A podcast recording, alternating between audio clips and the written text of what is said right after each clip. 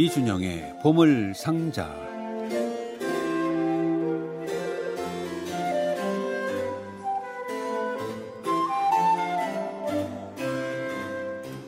방송을 진행하는 사람은 사실은 주간 단위로 사는 사람입니다.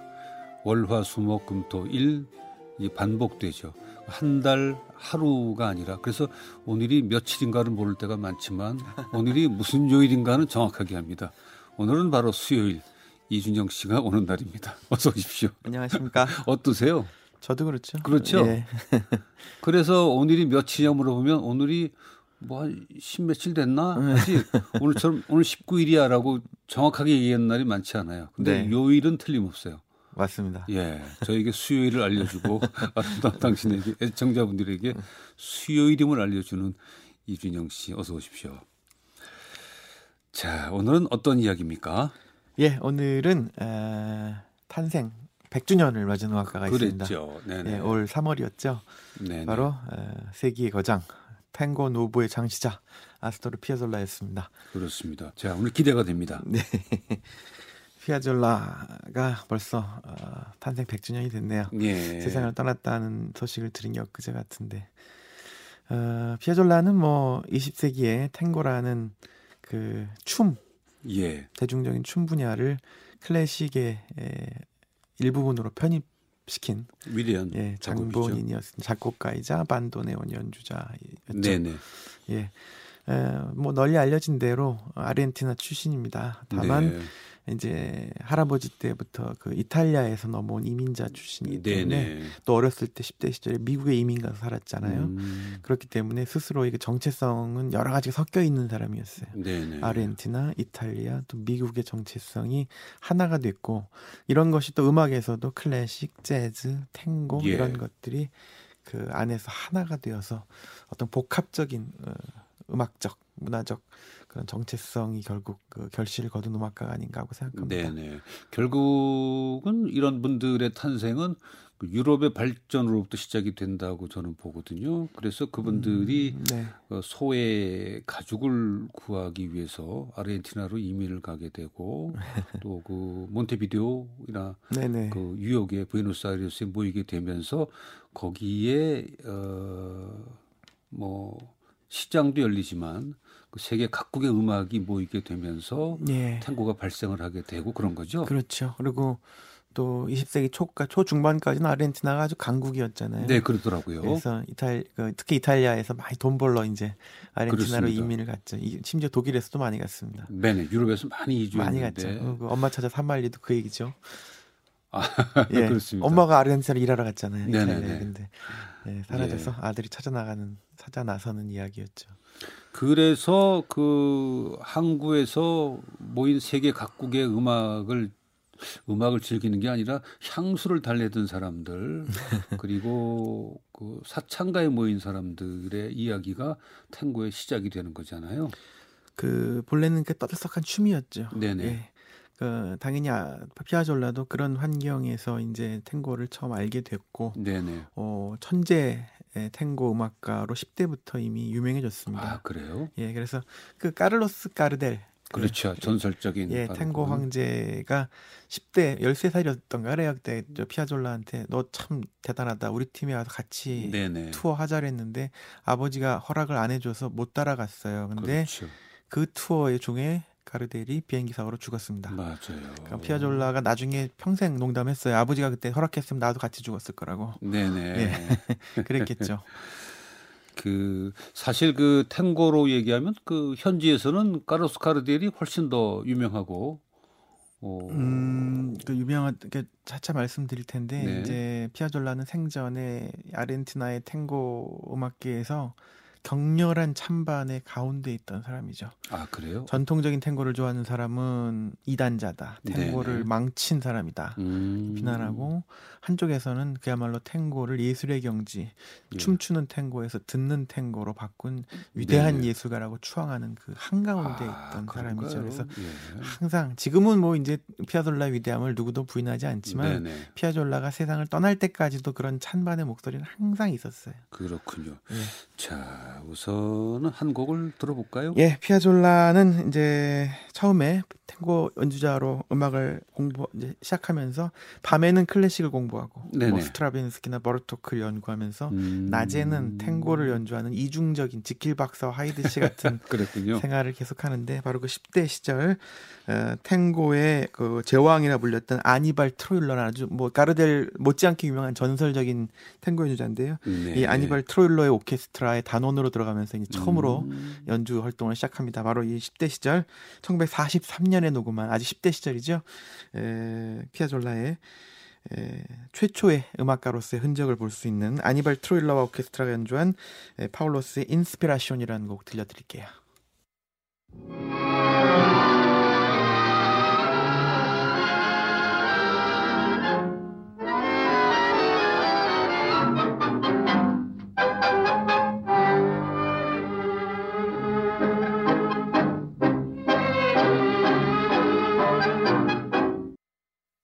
예, 파울로스의 Inspiración 무슨 뜻입니까? Inspiration. Inspiration. 예. 예. 영감 이런 뜻이에요. 예. 아니발 트로일로와 그 오케스트라의 1943년 녹음이었습니다. 탱고 음악은 이렇게 좀 old한 맛이 나도 네. 느낌 좋아요. 네. 그죠?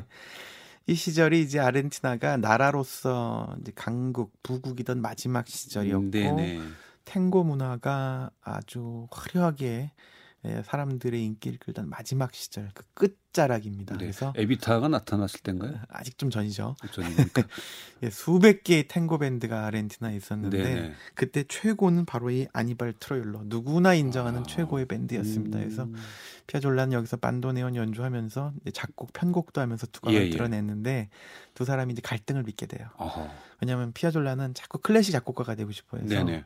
탱고 음악인데 자꾸 반음계가 나오고 불협화음도 나오고 음. 바로크 음악 같은 것도 나오고 막 이러다 보니까 기존의 그 춤추는 탱고를 추구하던 이 트로일로하고 네, 네, 네, 예 예, 젊은 천재 피아졸라가 자꾸 싸우게 돼서 아, 그렇겠네요. 결국 피아졸라는 독립해서 자신의 밴드를 꾸리게 됩니다. 네. 그러면서 맨 처음에 굉장히 힘들었어요. 왜냐하면 이제 춤추기에 좀 어울리지 않는 탱고니까. 그렇죠. 기존의 사람들이 전통, 우리의 전통이라고 생각하는 거에서 뭔가 다르니까. 음, 예, 그러면서 이제 피아졸라는 이단하다. 예, 조금씩 조금씩 사람들의 주목을 끌면서 한편으로는 비난도 받는 그런 생활을 하게 되는데 피아졸라 자신이 스스로 내, 내가 쓴 최초의 탱고다. 피아졸라가 아마 3천 곡이 넘는 탱고를 썼을 텐데 자신의 입으로 내가 쓴 최초의 탱고 작품이라고 말했던 엘 데스반데를 들려드릴게요. 네 피아졸라가 처음으로 만든 자기 악단 예. 피아졸라의 오르케스타 티피카. 티피카는 아르헨티나에서 흔히 그 탱고 밴드를 일컫는 이름인데, 네 예, 그러니까 한마디로 피아졸라의 첫째 밴드라고 할 수 있겠습니다. 그러니까 결국은 그 연주를 위한 곡이죠. 춤을 위한 곡이 아니라. 음, 그렇죠. 근데 예. 당시에는 춤도 좀 췄을 건데. 아 그래요? 예, 이곡 들려드릴게요. Música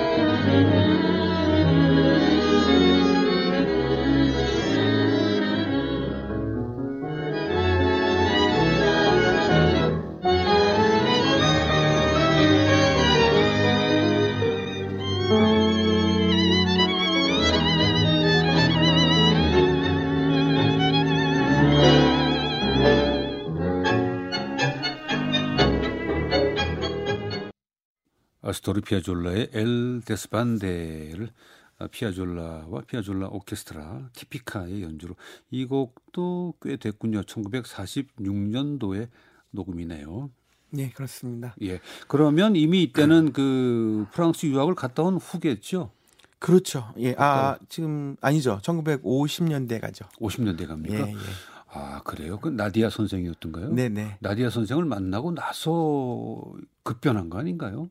급변하죠. 그, 그 전부터도 이렇게 네, 클래식가 예. 그 전부터도 그 나디아 블랭즈를 만나기 전에 그러니까 프랑스 가기 전에 이미 히나스테라에게서 5년이나 클래식 작곡 공부를 했어요. 아 그래요. 예.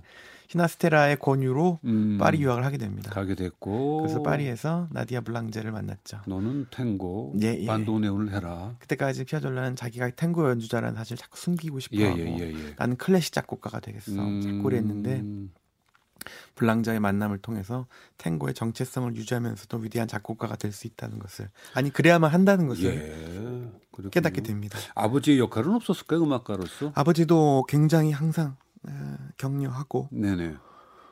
음, 음악적이라기보다는 정신적 삶의 네네. 지주였다고 할 수 있겠죠. 굉장히 의존했던 것 같아요. 네, 맞습니다. 그죠? 피아졸라가 네. 아버지를. 네. 음. 그리고 이제 프랑스에서 블랑제 밑에서 짧게 공부한 후에 네네. 돌아와서 아르헨티나에서 이제 피아졸라는 본격적으로 자신의 길을 걷게 돼요. 네. 그러면서 피아졸라를 지지하는 사람들을 피아졸라스다. 네, 이런 지지자들 어. 그리고 반대자들이 이제 격렬하게 충돌하게 됩니다. 그러면서 피아졸라는 이제 파리에서 자신이 갖고 배운 그 클래식 작곡 기법을 본격적으로 더욱 도입하면서 그야말로 이제 누에보 누에보 탱고라는 새로운 장르를 시작하게 됩니다.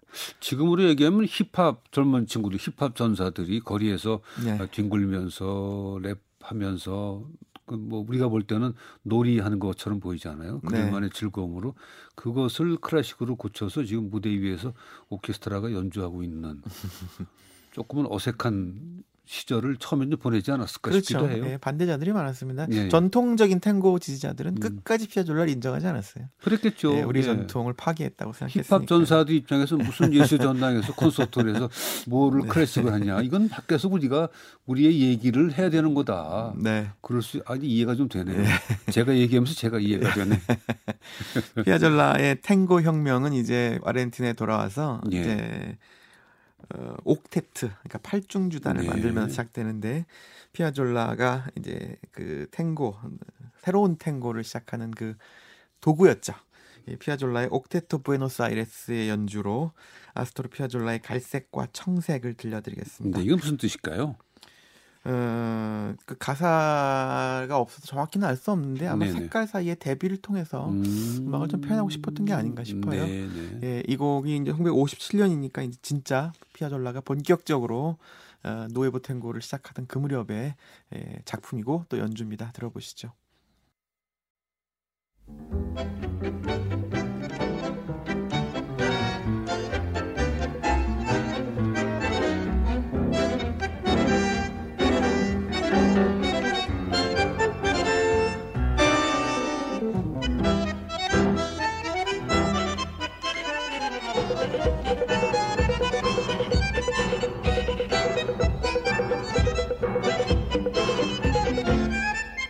피에졸라의 갈색과 청색, 옥테토 부에노스아이레스의 연주였습니다.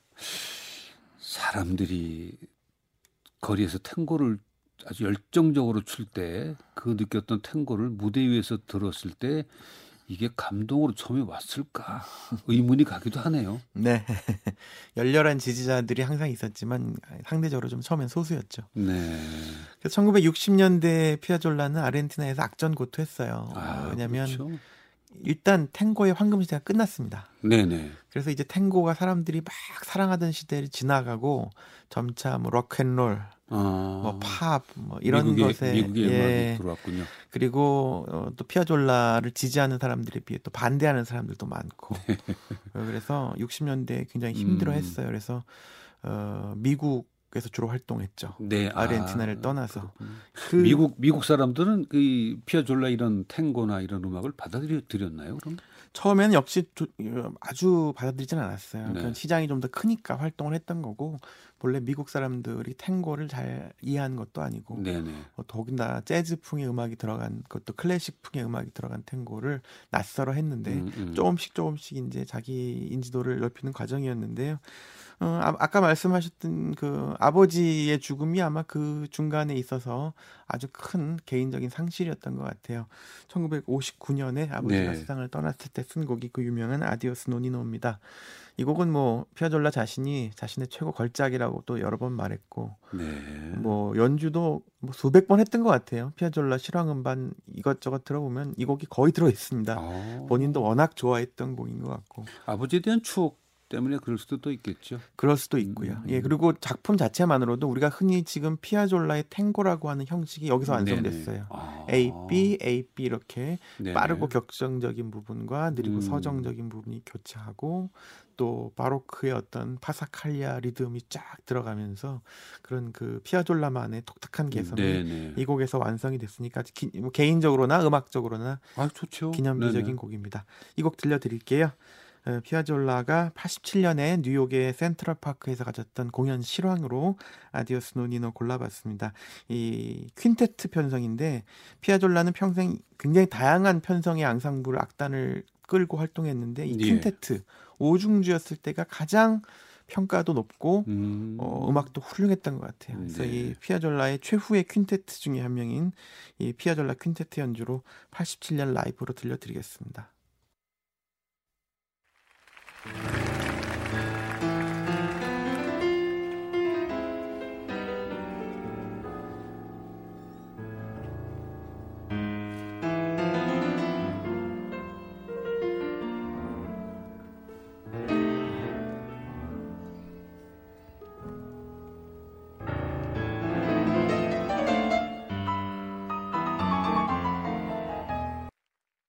아스토르 피아졸라의 Adiós Nonino 그러니까 피아졸라의 아버지 네. 그러니까 손주들이 피아졸라의 아들 아이들이 할아버지를 부르는 애칭이죠. 네네. 네, 네, Nonino가 맞습니다. 네, 아스토르 피아졸라의 퀸텟의 연주로 되었습니다. 87년 센트럴 파크 콘서트 실황이었습니다. 야, 제가 1년만 빨리 갔었어도 만날 수 있었겠네요. 88년에 그, 그 센트럴 팝을 갔었는데 네. 어, 재즈 공연에 갔었는데 음, 그러셨군요. 예, 그 네. 이상한 담배를 많이 피더군요. 아 예. 뽀얗게. 네. 예, 그 이상한 향, 향이 많이, 잊을 많이 났어요. 잊을 예, 수 예. 없죠. 예. 참 예, 그랬었습니다. 자, 오늘 아스토리 피아졸라와 탱고를 좋아하는 분들은 아주 어, 기분 좋은 시간이 될 것 같습니다. 피아졸라를 잘 모르고 계시던 분들도 오늘 또 좋아하게 되는 좋은 계기가 될 것 같아요. 네. 어, 피아졸라는 60년대부터는 이제 50년대 약전 고투를 거쳐서 네. 60년대 중반부터는 서서히 그래도 어, 인정도 받고 일단 뭐 전문가들의 인정은 그 전부터 받았지만 예. 대중들의 사랑도 조금씩 조금씩 그러니까 대기만성형이에요 사실. 네, 네. 60년대 중반 이후에야 점차 이제 지지세가 넓어지면서 활동의 폭도 넓어지고 그러면서 이 작곡가로서도 탱고 춤곡에서 벗어나서 물론 그 춤곡도 계속 썼지만 예. 오페라도 쓰고 탱고 음, 오페라죠. 아, 그래요? 예. 또뭐 협주곡 또 이런 탱고 형식으로 된 다양한 대편성 작품을 쓰면서 음. 음. 세계적인 인정을 받기 시작하지요. 네네. 60년대부터는 우리가 귀에 익은 곡들이 많이 나와요. 뭐 예. 천사의 밀롱가, 음. 또 부에노스아이레스의 사계, 예. 또 오페라죠. 어, 부에노스아이레스의 마리아. 아, 이런 곡들이 나오면서 작곡가로서도 전성기를 구가하게 됩니다. 네네. 이때 나온 작품 중에 하나가 말씀드린 바로 사계죠. 본래는 다 따로 쓴 곡이에요. 아 그래요? 예, 본래는 한 곡으로 전곡으로 만든 것이 아니고 가을부터 썼을 거예요 아마. 그래서 그렇죠. 다 따로 쓴 곡을 나중에 이제 붙여서 일종의 모음곡 형태가 됩니다. 사기 가운데 한 곡 들어보죠. 예, 지금 봄이니까 봄 들려드릴게요. 한국의 봄인데요. Primavera Porteña. 오늘은 최근에 나온 새 연주 일부로 골라봤습니다. 클래식 연주자 오스카 보르케즈와 클라우디오 보르케즈가 형제예요. 네. 바이올린과 첼로를 연주하고 그러니까 클래식 음악가와 탱고 음악가의 만남입니다. 구스타프 바이텔만은 젊은 시절에 피아졸라의 밴드에서 직접 피아노를 연주하던 바로 그 원로 탱고 피아니스트가 네네. 클래식 음악가들과 만나서 함께 연주를 들려드립니다.